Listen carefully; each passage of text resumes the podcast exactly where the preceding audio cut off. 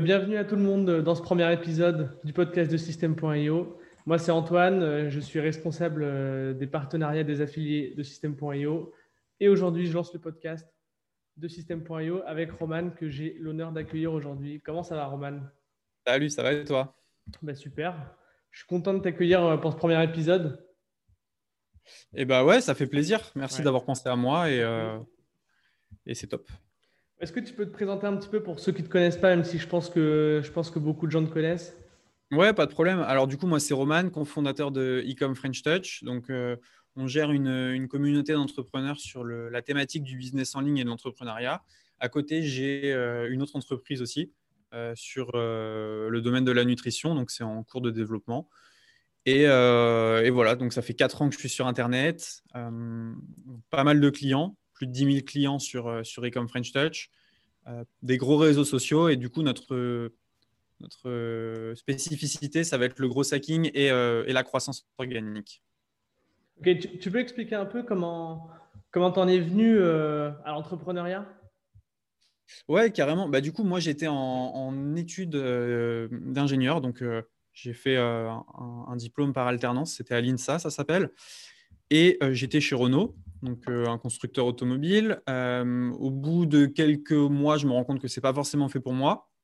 Je me mets à taper sur Internet, comment gagner de l'argent sur Internet. Je tombe sur le dropshipping, je montre à un pote et je lui dis « Ok, il faut qu'on se lance absolument ».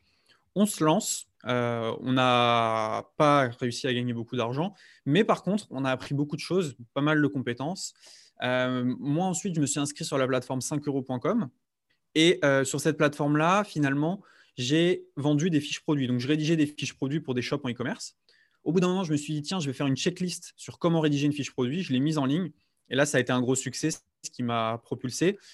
Vu que j'ai eu des bons chiffres sur 5euros.com, j'ai commencé à les partager autour de moi. Il y a des gens qui ont bien aimé. J'ai expliqué comment j'avais fait. Et là, autour de moi et de Maxime, s'est formée finalement une communauté d'entrepreneurs qui nous a suivis et qui ne nous a pas lâchés pour tous les conseils qu'on donne en ligne sur comment gagner de l'argent sur Internet, comment créer une communauté, comment générer des revenus, quel type de revenus passifs avoir, enfin toutes ces choses-là. Ah, tu as dit beaucoup de choses. Je voudrais revenir sur les fiches produits. Tu as dit que tu les avais publiées, mais tu les as publiées où? Enfin, pas les fiches produits, mais tu as dit que tu expliquais comment faire des fiches produits, mais tu as publié ça où? J'ai publié ça alors sur 5euros.com, sur le site, mais également sur plusieurs groupes Facebook. Et c'est là que ça a pris parce que c'était les débuts finalement de l'entrepreneuriat dropshipping. Et voir quelqu'un qui aidait à rédiger les fiches produits, ça a été un gros succès. Je crois que le premier jour, j'ai eu quelque chose comme 150 ventes, ce qui est juste énorme à 5 euros, alors que j'étais juste étudiant. Et là, j'ai compris le potentiel de vendre en ligne et je me suis dit, OK, il y a vraiment un truc à faire. Tu m'étonnes. En fait, tu mettais sur 5 euros… Ça devait être un truc du genre, pour 5 euros, je vais vous apprendre comment vendre une fiche produit en fait. Je vais vous apprendre comment rédiger une fiche produit, exactement. Et dès le premier jour, 150 ventes. Ouais, en fait, ça a été partagé, j'ai eu de la chance, ça a été partagé sur des gros groupes Facebook par des gens juste par pure sympathie qui m'ont dit, voilà, ça c'est vraiment top. Et des gens qui n'attendaient rien en échange. Et ouais, ça a fait 150 ventes le premier jour. C'était un truc de malade. Et du coup, là, tu en as parlé un peu à ton entourage? Ouais, carrément, j'en ai parlé à mon entourage et j'en ai parlé sur 2-3 groupes Facebook. Et ouais, les gens, il y avait une hype de dingue. Et là, j'ai créé mon groupe Facebook. J'ai commencé à partager des astuces sur 5euros.com. Et là, ouais, ça a pris directement parce que c'était un business qui était facile, où il n'y avait pas de barrière d'entrée. Et justement, si un étudiant comme moi pouvait le faire, n'importe qui pouvait le faire. Donc ça a été vraiment le début d'Ecom French Touch, cet épisode-là. Et à partir de là, j'ai continué de partager mon aventure en ligne et ça a carrément bien pris, quoi. Donc, en fait, tu as commencé sur 5 euros, ensuite sur Facebook et ensuite, tu as enchaîné avec la chaîne YouTube. Absolument, ouais. Podcast, en fait, la chaîne YouTube a permis le groupe a permis de faire grossir la chaîne YouTube a permis de faire grossir Instagram et il y a eu comme ça des transferts d'audience sur chacun des nouveaux réseaux sociaux où on est arrivé. Et ce qui fait qu'aujourd'hui, on a des réseaux sociaux qui sont quand même conséquents, avec une forte fidélité. Donc, c'est vraiment super bien. Ouais, j'ai vu, ouais. Tu en parles un peu surtout dans ton canal Telegram. Tu parlais à un moment de je crois que tu faisais de l'achat-revente de compte Instagram. Ouais, ça, c'est un business qu'on a aussi et qui fonctionne bien. Ouais, il y a tellement de choses à faire en ligne. Et tout ça, si on le partage, c'est parce que ça, forcément, ça inspire des gens. Il y a des gens qui après se lancent dans des business, donc c'est vraiment cool. On ouvre pas mal de portes aux débutants sur le business en ligne. Je suis assez d'accord.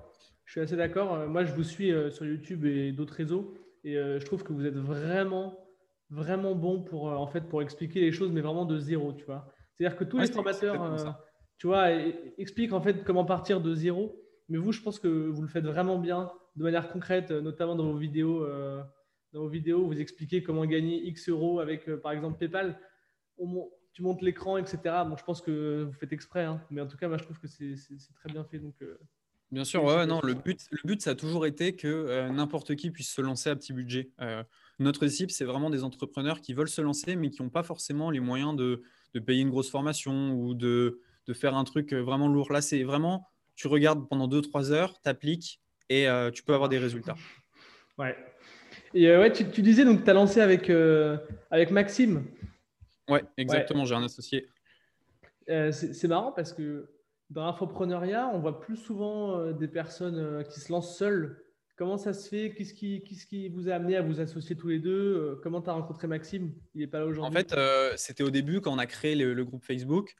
On a découvert un petit hack sur Facebook qui nous permettait d'ajouter autant de membres qu'on voulait sur les groupes. Ce qui fait qu'aujourd'hui, on a un des plus gros groupes Facebook. On a le plus gros groupe Facebook entrepreneuriat. C'est quoi le groupe? C'est Ecom French Touch. Ouais, okay. Et du coup, quand j'ai vu que Maxime faisait la même méthode de son côté, je me suis dit, viens, on s'associe et on fait exploser un seul groupe plutôt que d'avoir chacun un truc de notre côté. Et c'est comme ça que ça a commencé. Et depuis, on est toujours associés. On est associés sur la deuxième boîte également. Et voilà, donc c'est plutôt cool. Ok, ouais, donc en fait, tout a commencé là-dessus et vous avez poursuivi le reste de l'aventure ensemble. Exactement, ouais. Ok. Et c'est quoi vos rôles? Comment vous définissez vos tâches ou comment vous répartissez un peu le travail avec Maxime? Franchement, pour les vidéos YouTube, c'est à peu près 1/2. Ça dépend, j'en ai fait plus ces derniers temps. Ouais. Sinon, on a des tâches qui sont différentes. Maxime, il va faire les tunnels de vente. C'est lui qui va faire plutôt tout ce qui est commandé au Presta, le design. Max, il gère aussi la partie blogging, un peu plus. Et moi, je vais gérer plutôt le front. Je suis plus en avant que Maxime sur les réseaux, mais c'est un choix aussi. Ouais. Et voilà, donc chacun va gérer un petit peu les choses de son côté. Ok, donc ouais, lui est plutôt en arrière-plan, quoi. En arrière-plan, ouais, toi, tu es plutôt la vitrine, on va dire, entre guillemets. C'est ça. On ne peut pas avoir deux vitrines, malheureusement. Non, ouais. Et ça correspond plus à la personnalité de chacun aussi. Donc, c'est vrai, j'ai l'impression que tu es un peu plus extraverti que Maxime. Peut-être que je me trompe, hein, mais alors, sur Internet, ouais, mais dans la vraie vie, c'est totalement l'inverse. Ah, okay. C'est ça qui est marrant. Ah, c'est marrant. Ok, d'accord. Et aujourd'hui, du coup, tu m'as dit que vous avez 100 000 clients, non, 10 000 clients. Je viens de regarder, là, on a 35 537 clients. Ok, ouais, en 4 ans. Non, là, ça fait sur Stripe depuis avril 2019. Donc, okay. 2 ans. Ça fait 2 ans, quoi. Ça fait 2 ans. 2 ans. Ok. Et comment vous avez fait en fait pour arriver à autant de clients? Parce qu'on a là parmi les gens qui nous écoutent et qui nous regardent, il y en a beaucoup qui tentent ou qui ont tenté de faire la même chose et qui ont raté. Qu'est-ce que vous avez fait de spécial pour arriver à autant de résultats? Déjà, c'est le fameux format dont tu parlais sur YouTube qui était très ludique et qui a permis à pas mal de gens de comprendre exactement comment on faisait étape par étape. Il y a eu ça. Il y a eu le fait qu'on soit 2 aussi parce que mine de rien, quand tu fournis 2 fois plus de travail, tu es 2 fois plus visible. Donc ça, c'est intéressant aussi. Il y a le fait que on a bossé dur. Les infos qu'on a partagées étaient de qualité. Donc, on a eu un fort rachat de nos clients. Quelqu'un qui achète chez nous, très souvent, il n'achète pas qu'une seule fois. Il achète 5, 6, 7 fois. Et donc, on a pas mal de paiements récurrents. Il y a eu un bouche à oreille qui était juste excellent ces derniers mois. Donc, forcément, voilà, tout ça cumulé fait qu'on attire pas mal de monde. Et les gens savent que chez nous, c'est pas cher et c'est de la qualité. Donc, ça aide aussi. En fait. C'est ce que j'allais dire. En fait, chez vous, vous avez un peu pris le contre-pied des formateurs un peu plus classiques, tu vois. Un peu plus classiques. C'était exactement la stratégie. Ouais. Bah ouais. Est-ce que c'est vrai que ceux qui sont là depuis un peu plus longtemps, je pense peut-être à Théophile ou Marketing Mania, tu vois, ils ont vraiment des formations assez chères. Et vous proposez des choses, je n'ai pas suivi leur formation, mais peut-être aussi qualitatives pour peut-être 10 fois moins. Je pense qu'en fait, eux, ils vendent une, comment dire, c'est un bloc entier, c'est-à-dire que tu as as tout dedans. Nous, ce qu'on a décidé de vendre, c'était plutôt brique par brique parce que finalement, les gens n'ont pas besoin de tout. Et moi, j'ai toujours créé le produit comme moi, je le ressentais. C'est-à-dire que aujourd'hui, tu me mets devant une formation de 30 heures, je suis foutu, je suis mort, je ne vais jamais regarder. Alors que tu me mets devant une formation de 2 heures, je vais regarder, je vais tenir jusqu'au bout. Et donc, et pareil pour le prix. Moi je ne mettrais pas, 1000 balles dans une formation vidéo. Enfin, ça dépend ce qu'il y a dedans, mais aujourd'hui, je trouve que c'est surpricé. Donc forcément, j'ai adapté mes prix par rapport à ça, j'ai adapté la qualité et j'ai fait un produit à mon image. Et donc, c'est pour ça que ça a fonctionné aussi, parce qu'on était les seuls. Alors aujourd'hui, on l'est un peu moins, parce qu'il y a eu pas mal de gens qui copient. Mais c'est le jeu aussi. Tout marché se fait copier au bout d'un moment. Ouais, c'est sûr, je pense que vous avez un petit peu initié une baisse des prix, tu vois, une baisse des prix en fait, des formations en ligne. Hein. On ne voyait pas beaucoup ça il y a 2 ans. Vous voyez pas beaucoup ça il y a 2 ans. C'est pour ça un peu que les personnes rachètent et que le bouche à oreille se fait bien, je pense. Ouais, exactement. Ah non, mais j'en suis sûr, j'en suis persuadé aussi. Et à 17 €, tu te poses pas de questions sur une formation. Donc, c'est ça qui est intéressant aussi. Quand tu payes 1000 € puis que tu es déçu, c'est quand même dommage. Quand tu payes 17 € et que ça te plaît pas, c'est moins grave. Donc, forcément, les gens prennent plus le pari de passer à l'action. Non, mais ça se tient, hein. C'est tout à fait logique, mais en tout cas, c'est intéressant parce qu'il fallait le faire, j'ai envie de dire, tu vois. Il fallait avoir le cran, je pense, de proposer des choses hyper qualitatives aussi peu chères, quoi. Maintenant, le mauvais côté, entre guillemets, c'est que les prix sont tombés bas, peuvent pas tomber plus bas, et donc forcément, il va falloir trouver autre chose. C'est l'élément différenciant qui pouvait être le prix ne sera plus le prix demain. Ça, c'est ce que je pense. Et de la formation à 7 €, il y en a tellement que le client qui achète tout, va pas pouvoir acheter 500 formations à 7 € à un moment. Ouais, c'est sûr. Du coup, tu disais, le prix est plus l'élément différenciant, donc il faut trouver autre chose. Est-ce que vous avez déjà réfléchi à ça avec Maxime ou bien sûr. Pas encore? Ouais. Qu'est-ce que vous mettez en place ? Totalement. Bah, déjà, ce qu'on a fait, c'est que les formations, on les a tournées en forme de challenge pour les dernières. Donc, ce qui est intéressant, c'est que tous les jours, tu as une étape à réaliser. Plus en mode action, plan, pour impliquer encore plus le client. Ça peut être la première chose. La deuxième chose, évidemment, ça va être au niveau du marketing, hein, comment tu vends ton produit. Si tu le vends comme tout le monde, tu as les mêmes résultats que tout le monde. Ça, c'est toujours pareil. Et la troisième chose, c'est au niveau de la notoriété. Quelque chose qu'on ne faisait pas, par exemple, c'est collecter les témoignages clients. Tous les jours, on a des dizaines de personnes qui nous écrivent en disant « c'est super, j'ai eu tel résultat ». On n'a jamais joué là-dessus. On n'a jamais pris le temps. Ce qui est totalement débile parce qu'en fait… il va falloir qu'on montre que nos clients ont eu des résultats et on en a plein des résultats. Il faut absolument qu'on joue un petit peu là-dessus au niveau marketing. Ouais, en fait, ça a beaucoup de valeur, les témoignages clients. Donc, tout à l'heure, je suis tombé sur une vidéo où j'avais une pub au début et la pub, je l'ai regardée parce qu'elle était intéressante, elle m'a un peu accroché. C'était que des témoignages clients pendant genre 1 minute, quasiment 2 minutes. Donc J'avais vu un truc comme ça d'un marketeur américain qui disait qu'il avait mis 20 000 € sur la table pour faire une pub incroyable avec jet ski, hélicoptère, tout ça. Il avait eu 2 fois moins de résultats que des témoignages clients filmés à l'arrache sur à l'iPhone. Donc, clairement, le témoignage client, je pense, en 2021, il est super important. Ouais, donc, c'est un axe de différenciation autre que le prix, quoi. Ouais, c'est ça. C'est un pas différenciation, mais plutôt consolidation. Ouais. C'est ça, de l'image et de l'expérience. Ok. Et sinon, pour remplir votre mailing list et acquérir de nouveaux prospects et clients, vous avez une chaîne YouTube, vous avez un blog, vous avez lancé un peu de la pub là, ces derniers mois. Ouais. C'est quoi votre stratégie par rapport à ça ? La stratégie, c'est prendre tous les leads où tu peux. C'est clairement ça. Ça doit être comme ça un business. Dès qu'il y a quelqu'un qui est potentiellement intéressé par ton produit, tu te dois d'avoir son email. C'est une mission pour ton… Ton business en ligne. Donc, tous les canaux gratuits, on les prend parce que c'est gratuit. Donc, que ça soit YouTube, Facebook, Instagram, Pinterest, enfin bref, tous les canaux, il faut être dessus. Et au bout d'un moment, le truc, c'est que tu stagnes, ce qui est normal. Et donc là, il faut passer sur du canal payant en faisant ce qu'on appelle un lookalike, c'est-à-dire qu'on va prendre les données qu'on a eues en gratuit.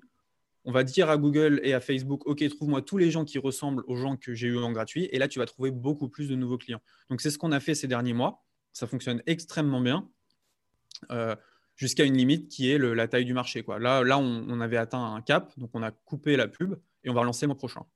Ok. Donc, toi, pour quelqu'un qui se lance, tu conseillerais d'abord de focaliser sur le contenu gratuit, l'organique. Et à fond la caisse. Ouais. Ouais. Et ensuite, utiliser un peu ça comme levier pour la pub Facebook ou même autre, en utilisant en fait les données clients organiques pour faire des prospects organiques pour faire de la pub rentable en fait. Ouais, carrément. Et puis en plus, un prospect qui va arriver venant de la pub, s'il arrive et il voit qu'il y a 3 abonnés sur la chaîne YouTube, eh ben, il va pas accrocher du tout, ça va pas passer. Alors que s'il arrive et qu'il voit qu'il y a déjà un écosystème en place, des fans, des bons retours clients, bah là, il va se dire « Ah oui, c'est pas mal, j'ai découvert quelque chose de bien. » Donc, c'est pour ça que les gens qui se lancent que en pub, souvent, ils disparaissent parce que ça tient pas la route. Que la pub, c'est très complexe pour vivre.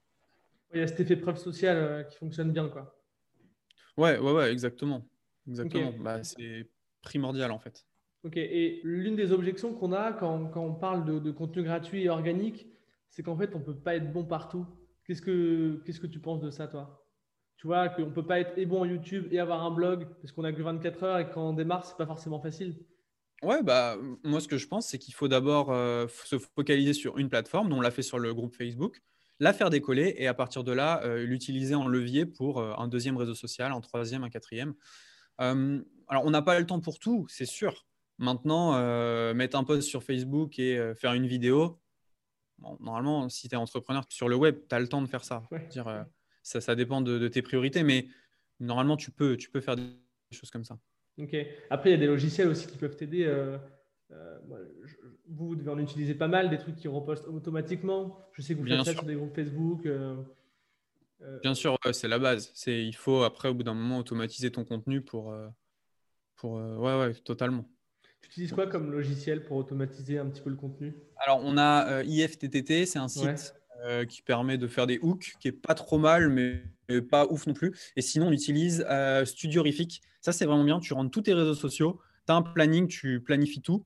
Et à partir de là, bah, ça poste en automatique. Nous, c'est ce qu'on fait sur Facebook. Tous nos groupes Facebook et pages sont alimentés d'une 12aine de posts par jour, ce qui permet de récupérer des emails, ce qui permet d'être visible tout le temps, en fait. Et ça, c'est intéressant. Donc là, c'est pas mal parce que ça vous permet de vraiment alimenter tout ça sans rien faire, quoi. Exactement. On a une community manager qui remplit, qui va prendre le contenu que nous, on crée, qui le planifie et donc qui va nous permettre d'être visible toute la journée. Et ça, c'est vraiment cool. Ok, d'accord, ouais. Je pensais que tu gérais tout seul sur le réseau social. Au final, vous avez une community manager. Non, du tout. C'est pas possible. C'est pas possible. Et puis, il n'y a pas de valeur ajoutée finalement à planifier du contenu que tu as fait. C'est vrai. Donc, c'est vrai. Vous avez d'autres prestataires, employés, etc. Ouais. Alors, on a quelqu'un au SAV, on a quelqu'un en montage vidéo, on a quelqu'un en graphisme, on a quelqu'un en blogging aussi, la community manager. Et voilà, c'est à peu près tout. On a un stagiaire aussi en ce moment. Ouais, donc 6-7 personnes en tout, quoi. Ouais, à peu près, ouais, c'est ça, 6-7 personnes. On a quelqu'un qui fait les tunnels de vente, quelqu'un qui fait le copywriting aussi. Donc, ouais, tout s'accumule, ça fait du monde. C'est clair. Et vous faites quoi du coup? C'est quoi les tâches sur lesquelles vous passez le plus de temps avec Maxime? Création de contenu, les formations, les vidéos. Ça prend énormément de temps. Et après, non, c'est ça, c'est création de contenu, créer les nouveaux produits, prendre les bonnes décisions, poster le contenu. Ça prend énormément de temps de filmer des bonnes formations, ça, c'est clair. Et sur les contenus, est-ce que quelqu'un fait des recherches préalables avant vous ou est-ce que vous faites tout de A à Z, la recherche, voilà, le montage, non, mais le côté enregistrement, le tournage Alors, ça dépend des vidéos. Des fois, on prend une équipe de tournage, ouais. Et sinon, la majorité du temps, bah, c'est à l'iPhone. Hein. L'iPhone, c'est simple, tu as une bonne qualité, c'est pas fou, mais c'est largement suffisant pour du YouTube. Donc, ouais, c'est 20-80 en fait. Ouais, totalement. Okay. Totalement. L'équipe fait quand même beaucoup. Et ouais, ça prend du temps. On ne se rend pas compte, hein, mais faire des vidéos de vente, des vidéos YouTube, du podcast, des posts sur Facebook, tout ça, c'est super long. Ouais, tu m'étonnes. Bah oui, c'est pour ça qu'on en a parlé, que je t'ai demandé tout à l'heure, je t'ai posé la question sur ce que tu pensais du fait de ne pas être bon partout, quoi. Mais, ouais, totalement. Ok. Mais est-ce que vous avez déjà lancé une formation ou d'autres projets au sein d'Ecom French Touch ou pas d'ailleurs, qui ont un peu raté? Parce que j'ai l'impression que vous avez explosé et que tout s'est bien passé, quoi. Pour être honnête, on n'a pas eu trop d'échecs. On a eu des déceptions, c'est-à-dire ça marche moins que prévu. Okay. Mais tout a fonctionné. Pour l'instant, c'est vrai que ça fait 3 ans où ça s'enchaîne. Et c'est vraiment bien. Là, on a eu un petit échec en e-commerce sur une marque. J'ai peut-être les trucs ici. Enfin, c'est un échec. Non, c'est plutôt un test non concluant, on va dire. C'est sur du smoothie déshydraté que j'ai là. En fait, on a monté tout un branding, tout un packaging, tout ça. Et le produit n'est pas bon. Le goût n'est pas bon. Donc, voilà, non, forcément, il y a des petits échecs. Et faut voir quand même que Ecom French Touch, c'est aller très vite. Mais c'est un nombre d'heures de travail qui est juste immense, quoi. Mmh. Tu dis un produit qui a échoué, mais c'est quoi? C'est ton nouveau projet d'e-commerce en smoothie, etc. Exactement. Mais c'est un goût qui a raté ou c'est vraiment le projet au global? En fait, pour avoir testé plein de goûts de smoothie déshydraté, c'est pas bon. Enfin, moi, je décide que c'est pas très intéressant à vendre et je pouvais pas savoir avant de tester, donc j'ai testé et je suis pas convaincu. Voilà. Bah ça, c'est intéressant du coup. Et ouais, du coup, tu revois le projet totalement hein, ou comment ça se passe? Ouais, je change de produit. Je pars sur du complément alimentaire. Et en fait, voilà, pour être honnête, s'il y a des infopreneurs qui nous regardent, c'est très bien d'être infopreneur. Franchement, on peut faire plein de choses. On peut mettre beaucoup d'argent de côté. Le problème reste que on est quand même associé, on est lié à son image en tant qu'infopreneur. C'est compliqué de se retirer d'un projet ou de faire levier, de faire beaucoup levier. Le fait d'avoir une marque, d'avoir une équipe qui va travailler pour vous, ça fait que l'entreprise est revendable, on peut faire autre chose. Donc là, le deuxième objectif de ma vie entrepreneuriale, ça va être de créer cette marque très long terme qui me permette finalement de prendre du recul sur le projet. Parce que là, aujourd'hui, sur Ecom French Touch, si je pars un mois, c'est compliqué de faire tourner. Ça va tourner, mais pas aussi bien que si je suis là. Et donc, forcément, ça pose des problèmes de gestion de temps, gestion d'énergie. C'est fatigant d'être toujours sur le pont. Donc, il faut trouver des solutions par rapport à ça. Ok, d'accord. Ouais, l'infopreneuriat, le problème, c'est que tu ne crées pas une entreprise qui est vraiment valorisée, quoi. Non, et puis en plus, ce n'est pas des revenus passifs. Hein. Il y a des revenus passifs au sein de l'infoprenariat, mais en vrai, il n'y a rien de passif là-dedans. Hein. Ouais. Bah, j'aurais 2-3 questions sur tes routines de travail un petit peu après, mais bien sûr. Ouais, je suis assez d'accord. Bah, c'était un peu le problème d'Aurélien. Enfin, c'est pour ça qu'il a pivoté, sûrement pour d'autres raisons, mais c'est un peu aussi pour ça qu'il a pivoté sur du logiciel. Bien sûr. Et je crois que, ouais, en fait, l'infopreneuriat, tu es un peu comme un artisan, mais amélioré. C'est-à-dire que tu as un petit peu de levier, mais tout part de toi quand même, en fait. Absolument. Mais par contre, le levier est phénoménal. Il y a des potentiels pour toucher les clients, pour vendre, qui sont juste incroyables. Et voilà, je ne pensais pas que faire 1 million avec un ordi dans un coworking au fin fond de la Normandie, c'était possible.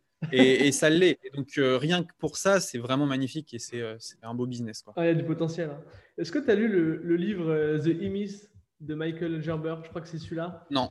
Ok. Non, ça me dit rien. Il parle un peu voilà, des personnes qui se créent qui créent un business et en fait, ils ne gagnent pas forcément de temps. Bon, après, ce n'est pas forcément sur le business en ligne parce que le business en ligne, tu peux gagner plus de temps, mais ça faisait référence à ce que tu disais. Donc, ouais, après, ça dépend. Hein. Moi, j'ai été très content de bosser 3 ans comme un acharné et je le ferai encore 3 ans de plus sans problème. Mais je ne le ferai pas 10 ans de plus, si tu veux. Ouais. Je ne pourrais pas tenir comme ça sur le long terme. Ce n'est pas possible. Voilà, tu es jeune, c'est bon, quoi. Ça tient la route. Exactement. Là, c'est le moment. Il n'y a pas de gamin. Il n'y a rien. Donc, je vais être tranquille. Mais ce n'est pas un rythme qui peut être tenu sur 20 ans, quoi. Tu vois, et puis, dans 20 ans, je n'ai pas envie de faire des vidéos YouTube non plus.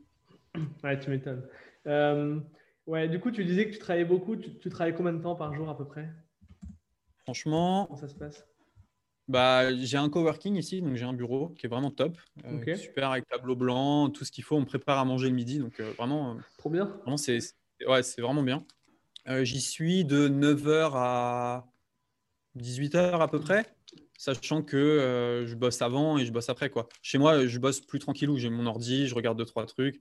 Mais en vrai, c'est beaucoup de boulot continu. Et je coupe une après-midi par semaine à peu près où je ne suis pas trop sur l'ordi.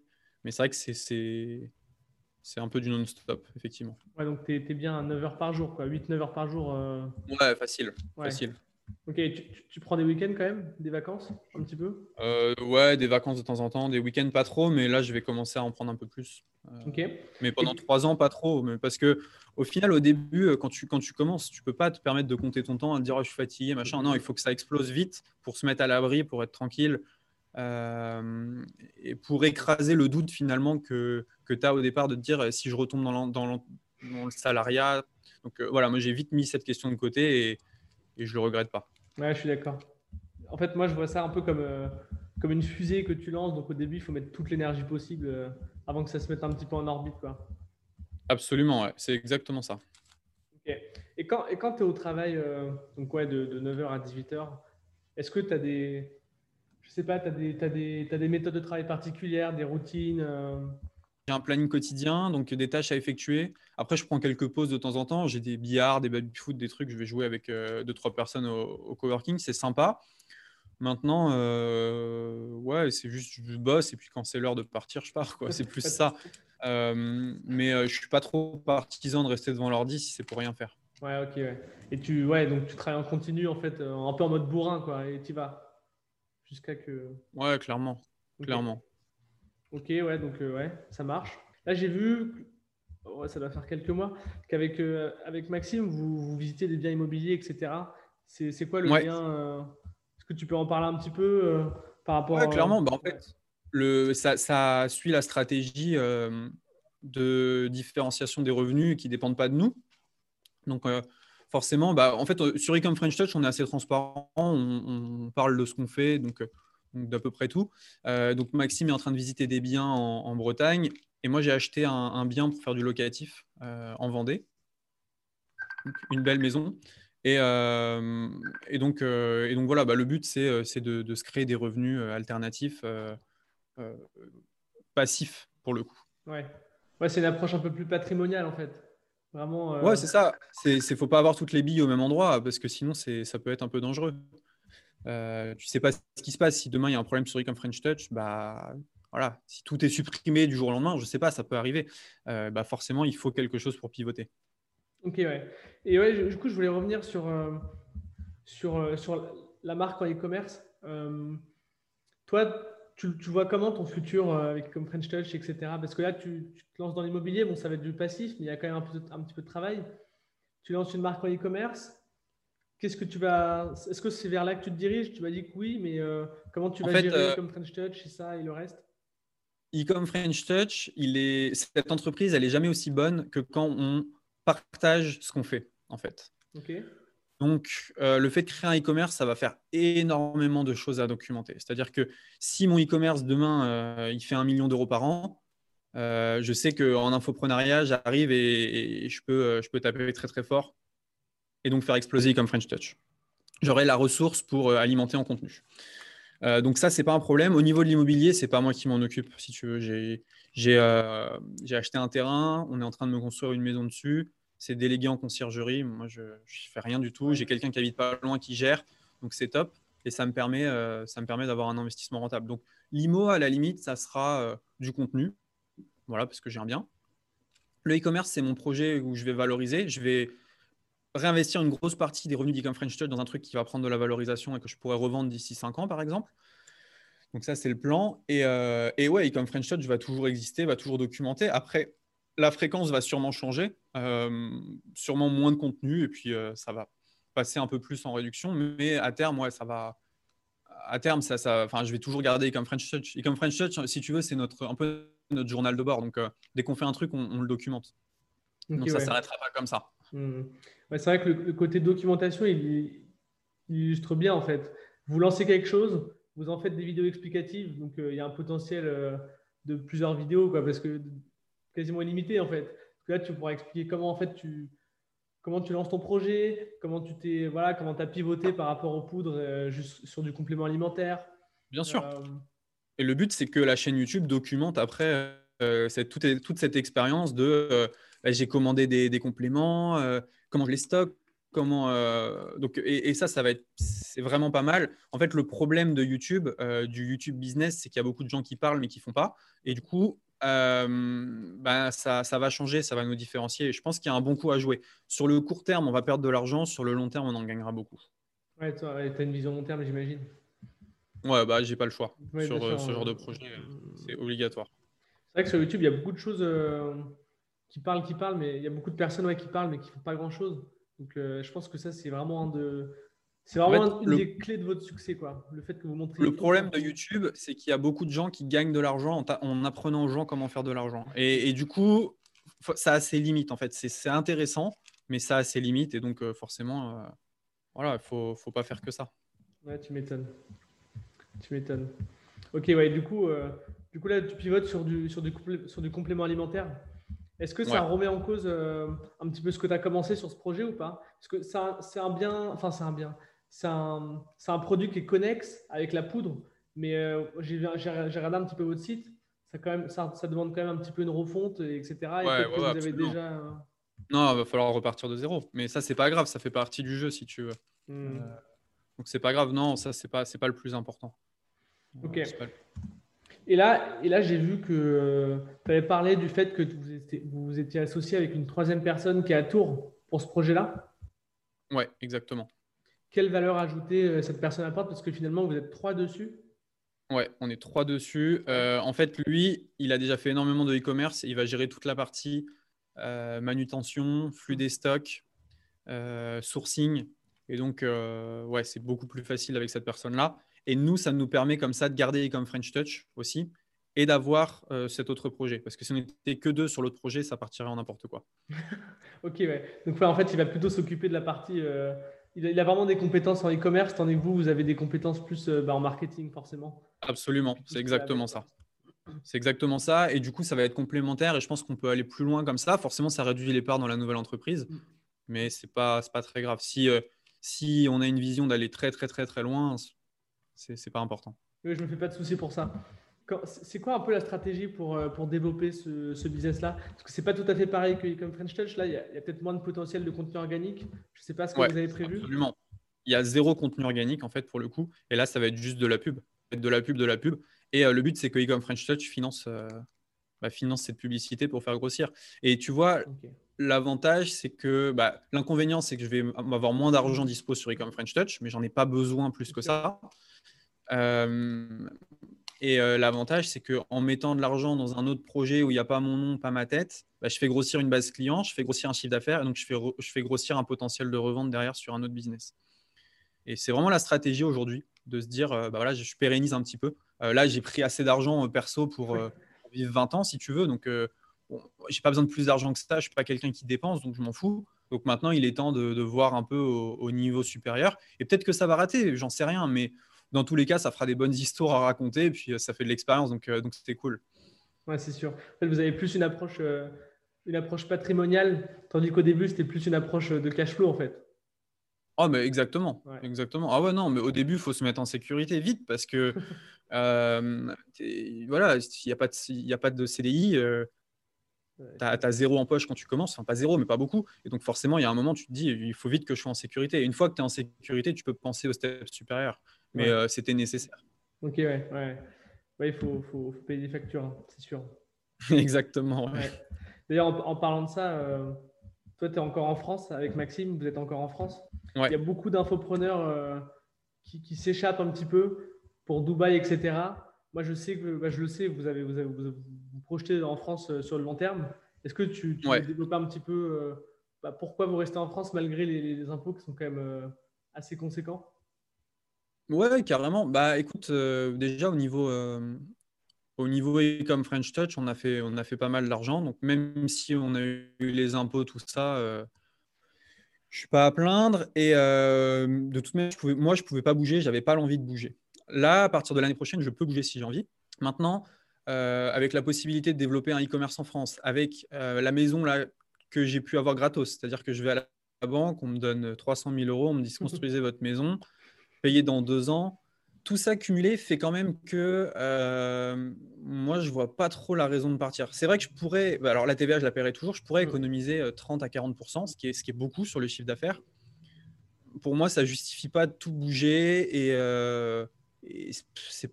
c'est pas long terme, quoi. Je pourrais partir dans un pays puis ensuite repartir dans 2 ans en bougeant tout. C'est pas là où je le vois là.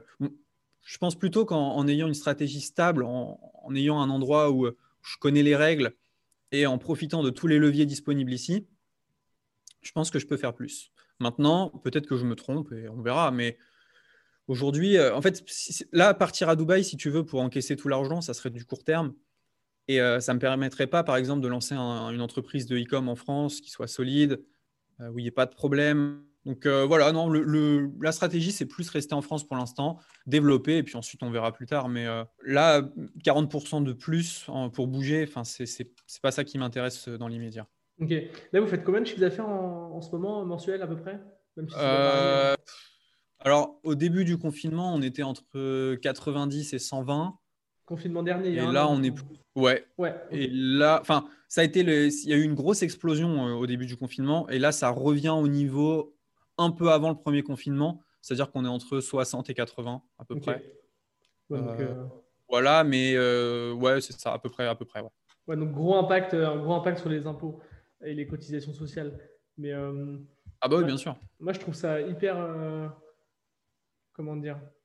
Je trouve que vous êtes super mature là-dessus parce que avec un tel chiffre d'affaires, il y en a beaucoup qui seraient déjà partis sans pour autant envisager leur carrière, si je puis dire. Ouais, mais regarde. Et en fait, là, tu vois, j'ai versé sur l'entreprise, j'ai versé 300 000 euros aux impôts, un truc comme ça, 400 000 euros. 400 000, on va prendre 400 000. Moi, j'emprunte 300 000 euros, on me les donne. C'est-à-dire que mes locataires remboursent. Donc, tu vois, les 300 000 euros, je les reprends. Alors, effectivement, je vais les reprendre sur 20 ans, mais je les ai repris. Maxime, à côté, il achète, il prend pareil 400 000 euros, 20 ans, pas d'apport. Donc, tu vois, on a déjà dépassé, si tu veux. On a déjà dépassé. C'est-à-dire, on a payé 150 000 euros d'impôts chacun, on nous a donné plus. Donc, avec cette stratégie-là, moi, je ne suis pas sûr. Et puis… au final, on vend plus en étant en France aussi, hein, parce que quand tu vois un entrepreneur qui est en Thaïlande ou à Dubaï, ça met une barrière à la personne qui vend en ligne. Elle a l'impression qu'il faut partir. Moi, c'était mon cas. Donc, voilà, je ne dis pas que c'est bien de rester ou partir. Chacun fait comme il veut. Moi, je suis persuadé que sur le long terme, rester ici, payer ici et construire ici, ça sera bénéfique. Maintenant, chacun après fait comme il veut. Et s'il y a des gens qui veulent partir aux îles Caïmans, ils peuvent le faire. Hein, mais c'est pas, ça ne sera pas mon cas. Ouais, c'est sûr que chacun fait comme il veut en fonction de ses objectifs, mais je pense qu'on a peu de formateurs, en fait, voilà, qui ont cette vision très long-termiste, notamment avec l'immobilier et le levier qu'offrent les banques en France, ce qui n'est pas forcément le cas dans tous les pays. Donc ça, je pense qu'on peut le saluer parce que c'est assez ouais, après, je ne le fais pas en mode patriote ou quoi que ce soit. Oui, ça m'emmerde comme tout le monde de payer des impôts si tu veux. Hein. C'est juste qu'aujourd'hui, c'est la solution la plus intéressante et, enfin, pour moi, je pense. Et, ouais. Et on va voir. Voilà. Non, c'est vachement… voilà, je voulais demander là-dessus pour avoir des clarifications, etc. Ouais, tu as raison, carrément. Tous les jours, j'ai un infopreneur qui me dit « tu devrais te barrer, tu ferais 2 fois plus ». Ouais, ça ne marche pas comme ça. Je ne pense pas qu'on puisse dire à quelqu'un que tu devrais faire ça. Tu vois, ça dépend toujours de la situation de la personne, en fait. Bien sûr, bien sûr. Et puis moi, je suis content d'aller voir la famille, je suis content d'aller voir les grands-parents, ce qui n'empêche pas quand tu es à l'étranger. Mais voilà. Et puis, je ne me vois pas, si tu veux, aussi, il y a le côté, j'ai fait des études, tout a toujours été payé, je me suis fait opérer du pied, tout a toujours été payé. Puis le jour où je gagne de l'argent, je me casse. Voilà. Moralement, moi, je trouvais ça moyen. Encore une fois, chacun est différent et chacun fait comme il veut. Mais si c'est pour vivre dans un pays pété pour ne pas payer d'impôts, je vois pas l'intérêt. Non, mais c'est bien de rappeler que c'est pas parce qu'on, comme tu disais, qu'on peut réussir en restant, quoi. Qu'il faut pas croire que… Parce que toi, tu as dit que c'était le cas pour toi, que tu avais cru, en fait, qu'il fallait partir pour réussir sur Internet. Moi, j'en étais persuadé. Hein, J'étais persuadé, je suis allé à plein d'endroits. Je suis allé en Estonie, je suis allé à Malte, je suis allé voir plein d'endroits finalement pour réfléchir. Et puis au final, je me suis rendu compte que non, c'était pas la solution. Ah ouais, t'as fait des petits tours un petit peu dans les pays entre guillemets à la mode. Ah bah bien sûr, quand tout le monde te dit tu vas perdre énormément d'argent, va ailleurs, bah, je suis allé voir, mais je ne me voyais pas construire un futur plus de 5 ans là-bas. Tu vois, Malte, c'est très sympa une semaine, mais moi je me verrais pas vivre à Malte du tout, mais alors pas du tout du tout. Ouais, j'ai entendu parler de Malte, j'ai pas visité, mais il paraît que c'est un peu que voilà, les poubelles sont pas forcément ramassées tout le temps, que c'est un peu le bazar. Ouais, ça dépend où t'es, mais c'est pas mon kiff. Ouais. Ok, ouais. Là, j'ai vu que tu étais à Dubaï il n'y a pas longtemps.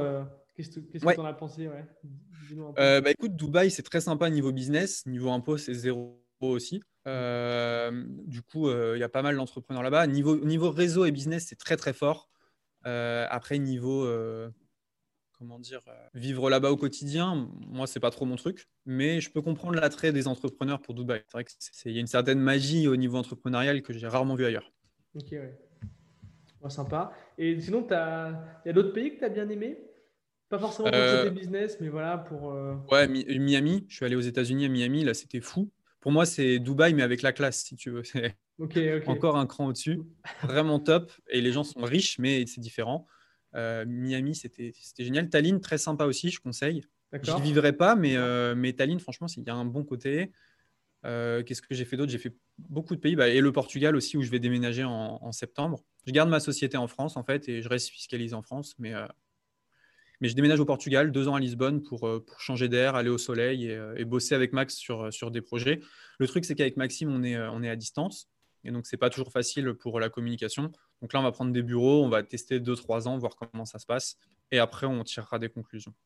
Parce que pour l'instant, avec Maxime, vous travaillez principalement en asynchrone. Ouais, c'est ça, exactement.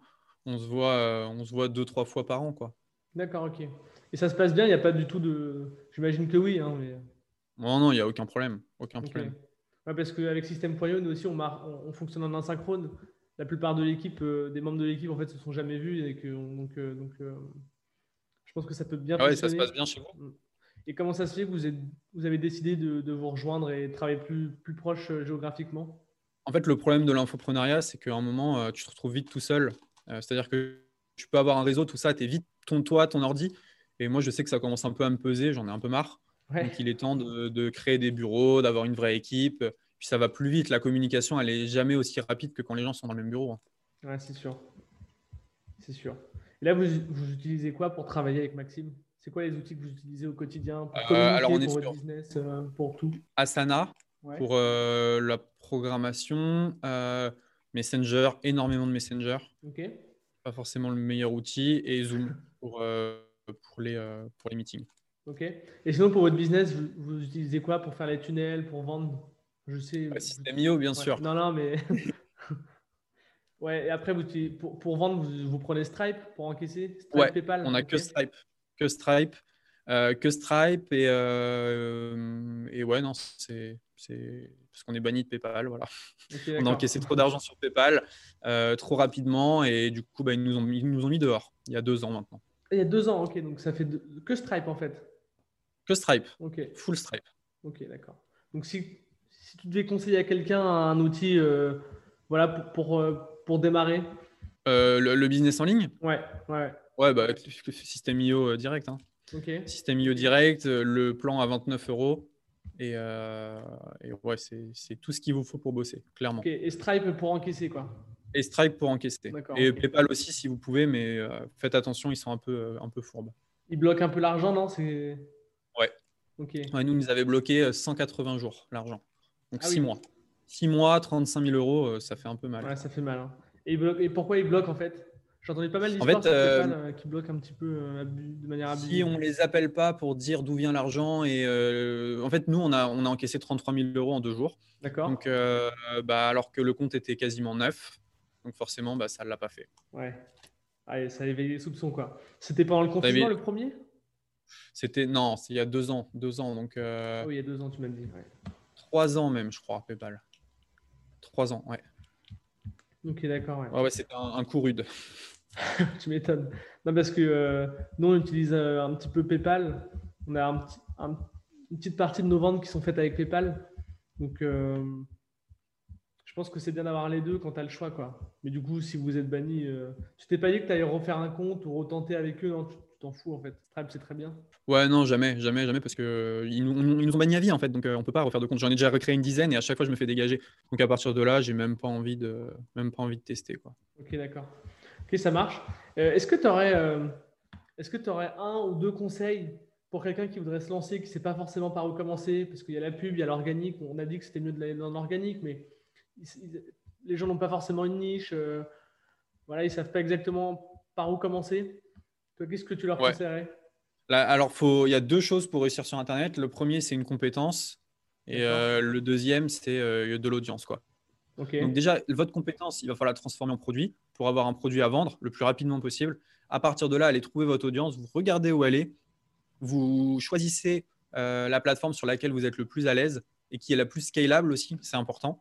Et à partir de là, vous allez créer du contenu. Donc, si par exemple, vous, c'est TikTok, bah, allez sur TikTok. Si c'est YouTube, vous allez sur YouTube. Mais vraiment, il faut qu'il y ait ce potentiel de se dire, OK, chaque jour qui passe, je peux potentiellement, si je fais une bonne vidéo, un bon contenu, doubler mon audience. Parce que c'est ça, la vraie force des réseaux sociaux. OK. Donc, ouais, trouver une compétence qu'on a. Conseil, principal. OK. Et la monétiser. Le fait de… Toi, tu n'as pas exactement commencé comme ça. Tu faisais des fiches produits. C'est un peu un… En fait, tu étais un petit peu un freelance finalement. Ouais, exactement. Moi, j'ai commencé en freelancing parce que rédiger des fiches produits, vu que je l'avais fait pour moi en dropshipping. Et donc, à partir de là, moi, j'ai commencé en freelancing. Et c'est toujours mieux, effectivement, de proposer des prestats en freelancing avant de commencer à faire de l'infoprenariat. OK. Ouais. Après, le risque, c'est de s'enfermer un petit peu là-dedans, peut-être. Ouais, il faut pivoter vite, ça, c'est sûr. Toi, c'est ce que tu as fait. C'est ce que tu as fait assez vite, du coup, avec Maxime. Ouais, exactement. Exactement. Bah, en fait, nous, on n'a pas… Vas-y. Ouais, vas-y, excuse-moi. Non, vas-y. Ouais, je disais, en fait, ça a tellement fonctionné vite qu'on ne s'est pas posé la question de quand pivoter, tout ça. Ça s'est fait naturellement.